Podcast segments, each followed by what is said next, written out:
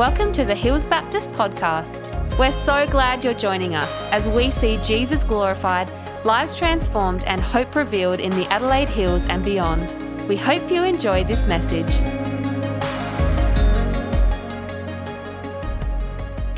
I don't know if anyone's seen um, Craig and Kathy posted uh, on Facebook, and they're doing well. I think they're still in Germany, or if they move moved on from there. You don't seem to know. That's all right.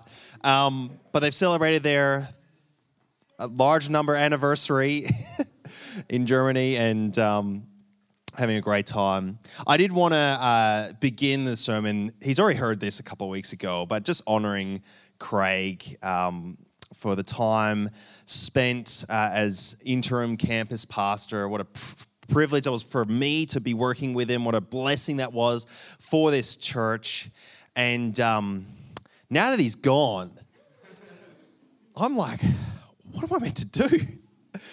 Craig's moved on, and and um, and now it's up to me. Now it's up to us to continue the mission and the, the vision of our church.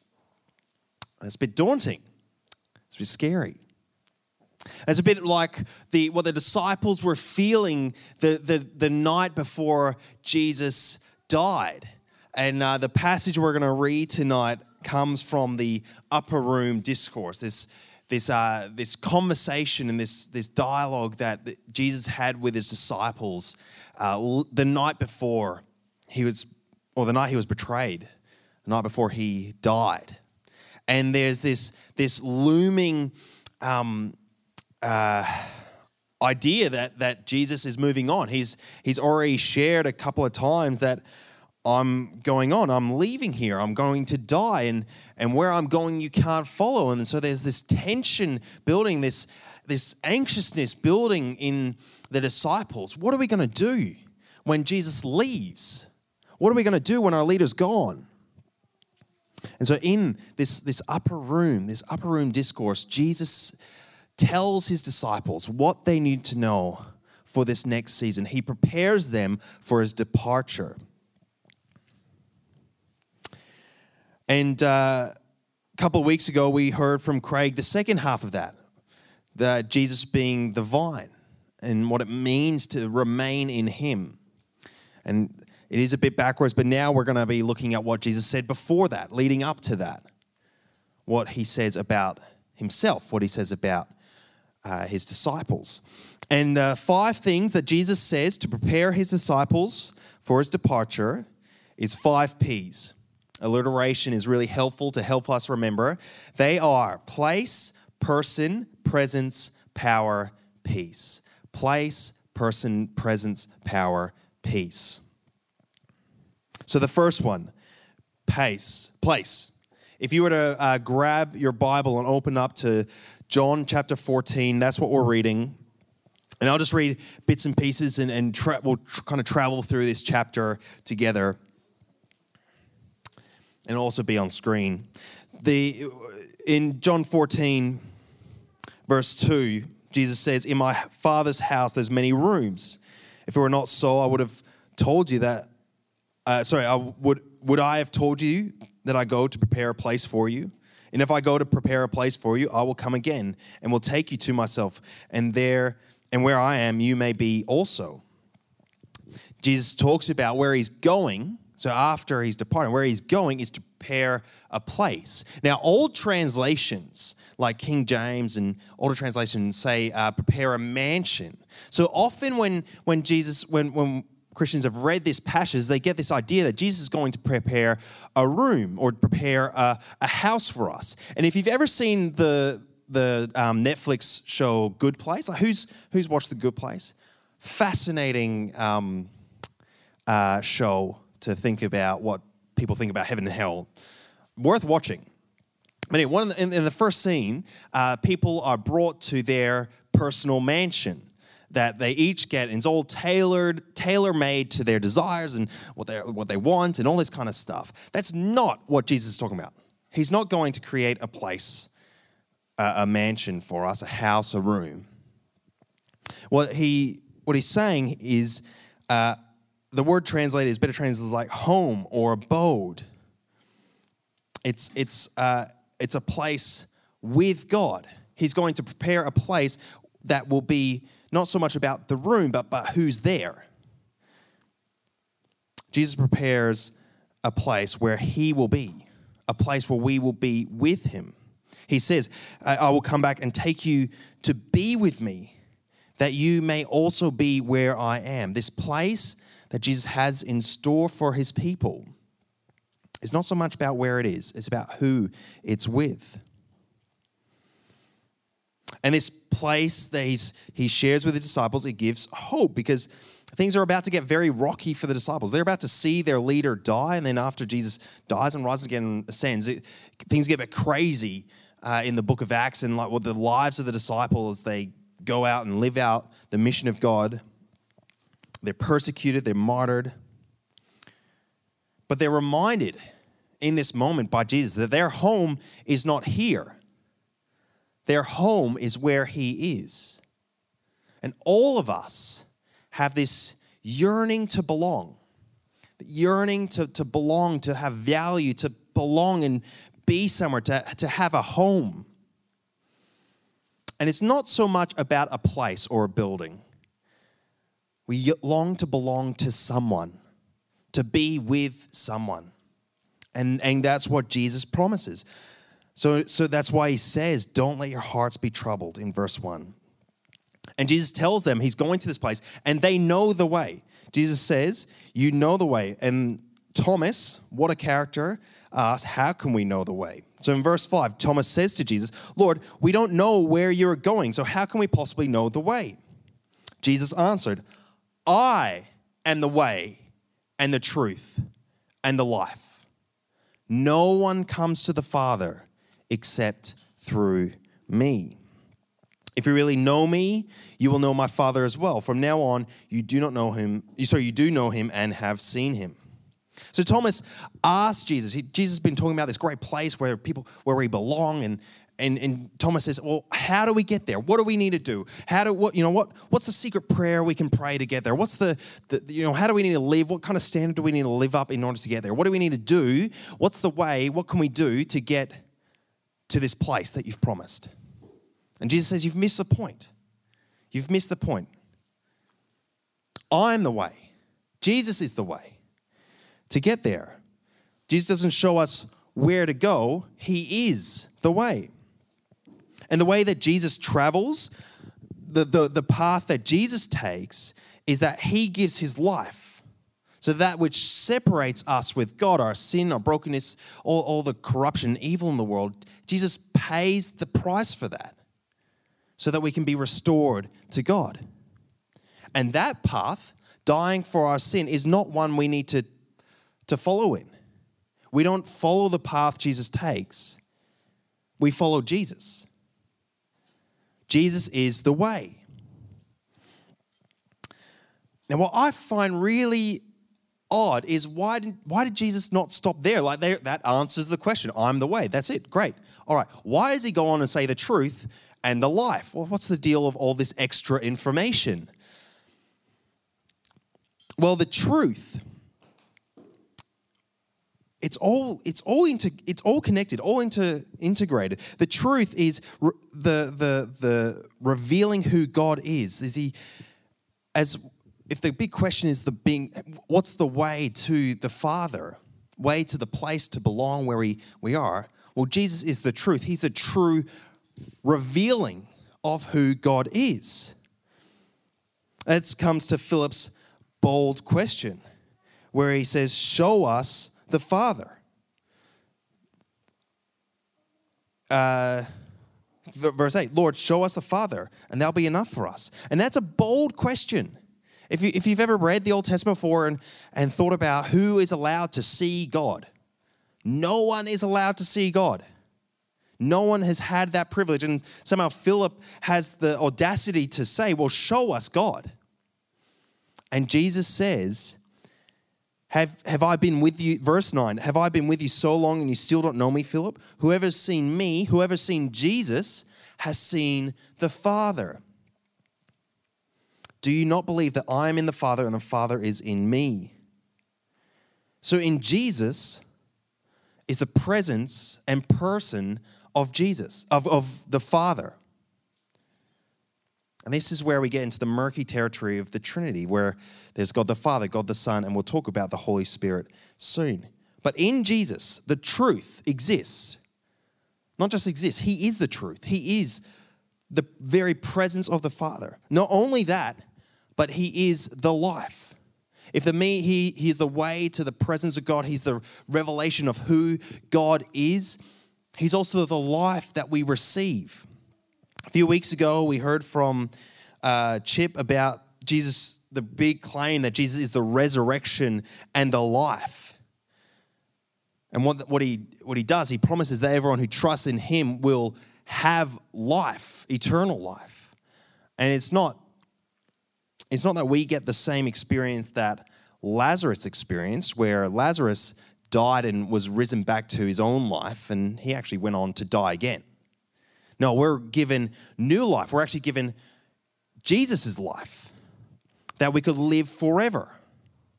Live forever in the place that God has prepared for us, that Jesus prepared for us. He is the life through which we live. Jesus is the way, He's the truth, He is the life. Now, important discussion we need to have is that Jesus is making a very exclusive claim here. He says, No one can come to the Father except through me. It's very black and white. And in a world of religious pluralism, that all these different religions and, and ideas and, and thinking and people and worldviews, anyone making an exclusive truth claim will find opponents and get opposition who object not necessarily to the religious system, not necessarily to the truth proclaiming, but to the fact that it's exclusive. In general, this is um, a guy, uh, Gary Burge, who's a, a New Testament scholar. He says, in general, our age views all religious systems as offering variations on the same thing Judaism, Islam, Hinduism, Christianity, Taoism, all religions essentially, he says, point to so he says people think essentially point to the, the way to god through principles of belief. So if we believe the right things uh, about god and uh, through life if we act in a certain way do certain thing of live a certain way of charity and love essentially if we do these things that will lead us uh, to god or to fulfillment to whatever. But to stand in one of these traditions gary says and affirm that there's something ultimate something unrepeatable something unparalleled is offensive to any reasoning of our day. Now, it's not to say that other religions don't claim absolute truth, because they do. Muslims would honor their prophet Muhammad above everyone else, but they would and they would say that he has revealed the way to Allah, the, the way to salvation, but they, ne- they would never say that he is the way. Similarly, Buddhists would honor Buddha above all their other uh, um, prophets and entities in their religion. And they would say that he has shown the path and taught the path to enlightenment, but they would never say that he is the path. Other religions claim absolute truth, particularly how to find salvation and hope and meaning. And it's through a, a doctrine or a path to follow or a particular teaching, but not through a person. Yet Christianity, that is precisely the truth that we, the, the claim that we have, that the way is not a teaching or a doctrine or a thing we need to do. The way is a person, that Jesus is the way. Jesus doesn't teach us uh, the truth, He is the truth. He doesn't represent one avenue to life, He is the life. And this is an exclusive claim that cannot be compromised. Though that's the pressure we keep getting in this world. And the disciples, disciples, as they step into this next space after Jesus leaves them, that they'll keep being, keep being pressured of there's other ways, there's other ways. We can do it in other means. We can do it, we can get there ourselves, or we can do follow these other teachings and things. And but no, Jesus is the way, the truth, the life no one comes to the Father except through him. And he wants his disciples to know that. And He wants us to know that. And in those mo- moments that it's not a teaching that we claim is absolute, but a person. A person. And this person is present with us. And that's the next P Jesus' presence. We skip ahead a little bit. Jesus says, If you love me, keep my commands. And uh, uh, verse 16, I will ask the Father, and he will give you another advocate to help you and be with you forever, the Spirit of truth. The world cannot accept him because it neither sees him nor knows him, but you know him, for he lives within you and will be in you. So Jesus is going to leave, but he promises to leave them something, to, to send something the Holy Spirit, this advocate, this helper. Uh, later on in verse 25, Jesus says, All this I've spoken while still with you, but the advocate, the Holy Spirit, clarifying who that is, whom the Father will send in my name, will teach you all things and remind you of everything I have said to you. The purpose of the Spirit is to teach us the truth that Jesus has, that Jesus left us. And the greatest act of the Spirit is to teach us and to point us to Jesus. Because the most effective act of the devil is to feed us lies and to draw us away from Jesus. And so the Spirit is working to, to lift our eyes to the way, to the truth, to the life and to keep us from being distracted and keep us from being swayed and keep us from being deceived. But what the, the devil is, tr- the lies the devil is trying to feed us. And this spirit that Jesus gave, there's something even more precious. It's Jesus' continued presence on earth. He hasn't left us, He is with us. Verse 18, Jesus says, I will not leave you as orphans, but I will come to you. Before long, the world will not see me anymore, but you will see me. Because I live, you also will live. On that day, you will realize that I am in my Father, and you are in me, and I am in you. Right? It's, it, Jesus isn't sending this external third party helper to be with his disciples. He is coming to dwell in his disciples.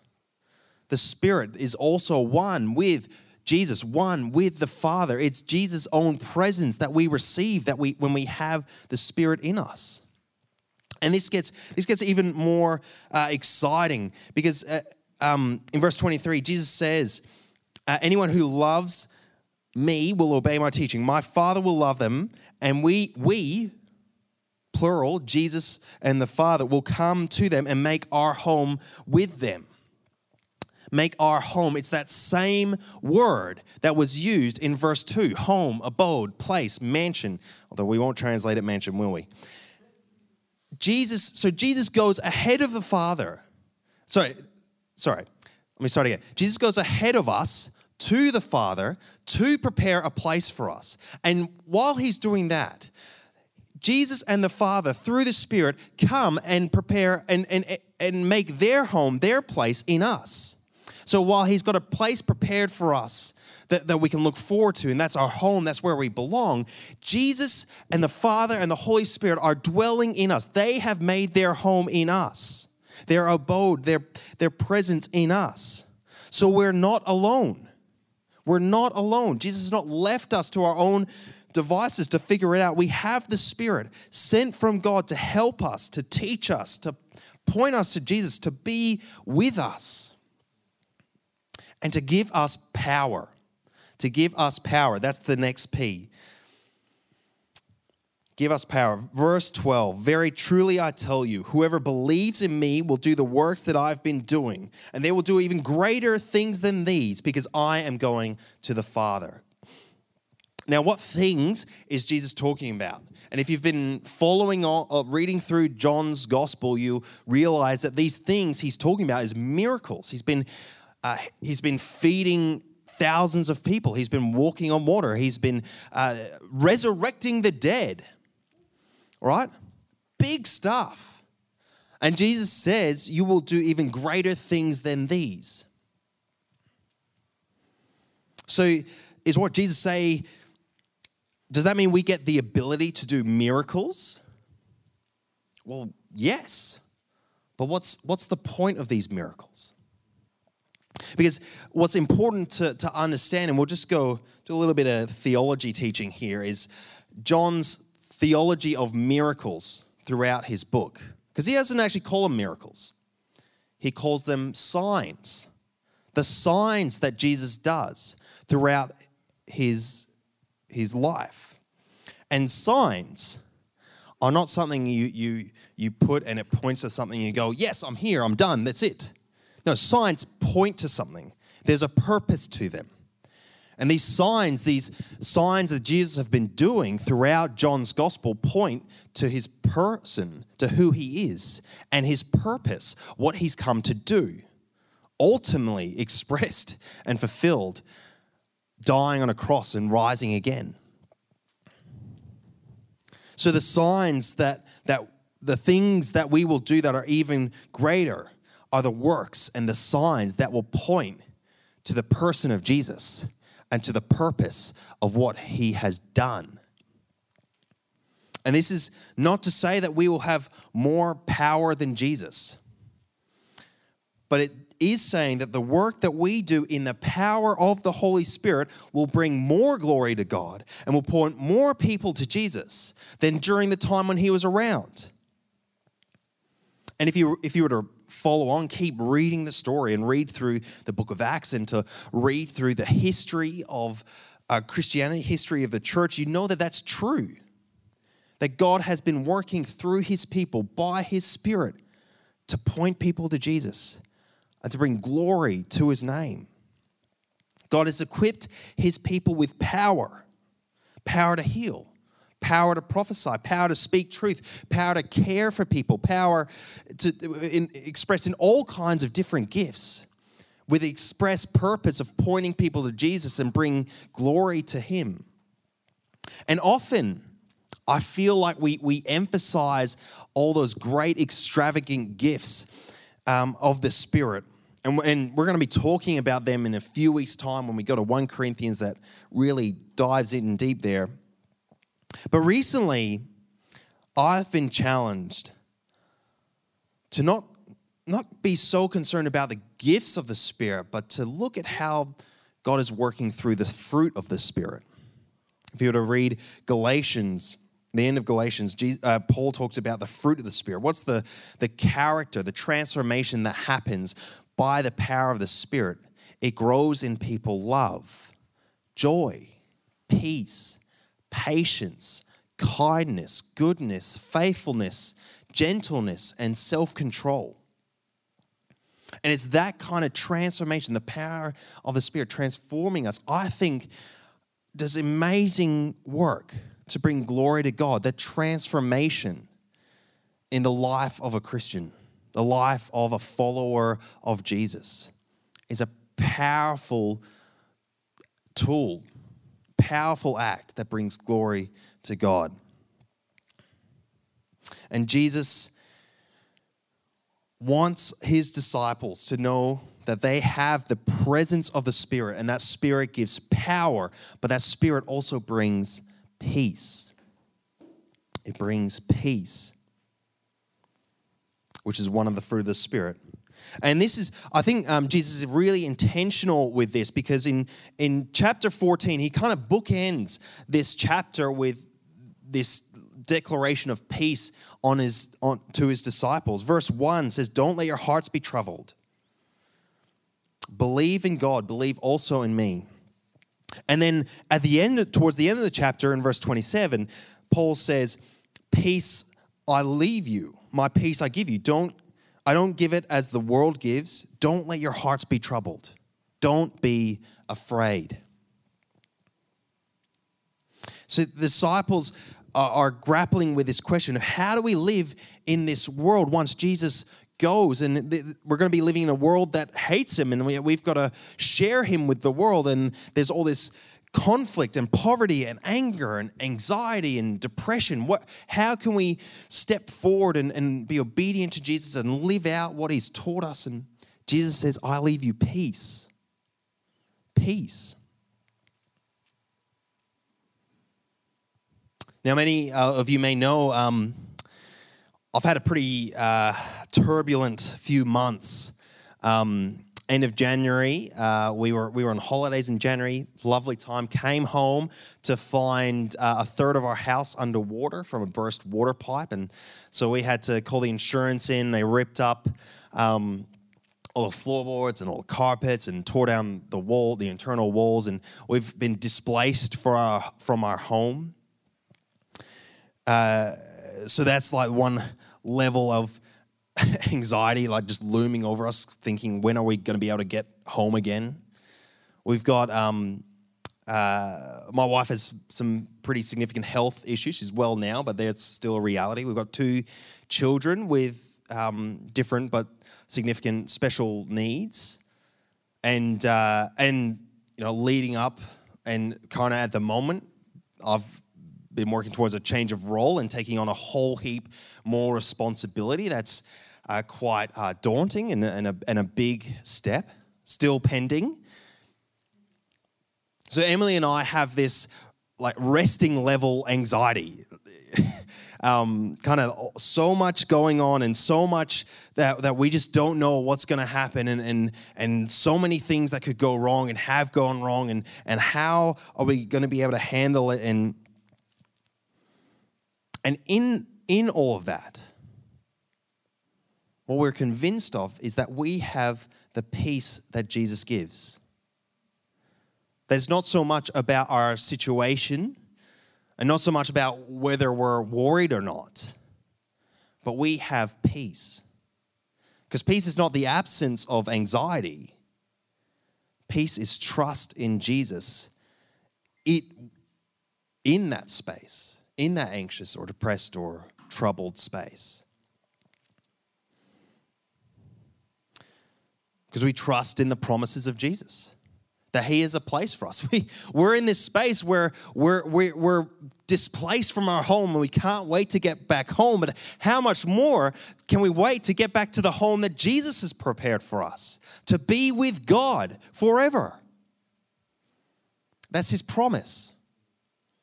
We trust in the power of the Holy Spirit. We trust in that we have the presence of God with us, that even though we're not home now, He is with us. Our home is not about uh, is not here, but where He is, which is here. We trust in the person of Jesus, that He is what we need. He is the way, the truth, the life. So we have peace that Jesus gives. We're gonna we're gonna um, to finish the sermon. We're gonna celebrate communion together this one of the fascinating things about this upper room discourse if you read it alongside the other gospels is that this is the same discussion same space where jesus have you know talking to his disciples that he actually uh, instituted communion or the, the um, lord's supper of this special meal to celebrate what jesus has done and the reality of who he is and that's where Jesus said to his disciples, it's not recorded in John, but it's recorded in every other gospel, that uh, he, he has bread and he breaks it and he says, This is my body broken for you. And he, he has a cup and he passes around. This is my blood shed for you for the forgiveness of your sins. And we're gonna, we're gonna share in communion. We're gonna be obedient to what Jesus said of, of coming and taking bread and drinking uh, the cup together to remember who He is that He is the way, He is the truth, He is the life, and that He, he died to pay the price so that we can be with God. He took away what separates us from God and gives us life.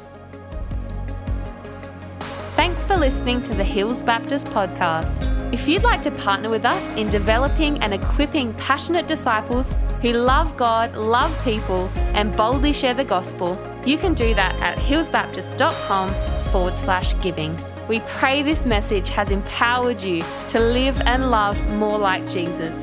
Have an amazing day.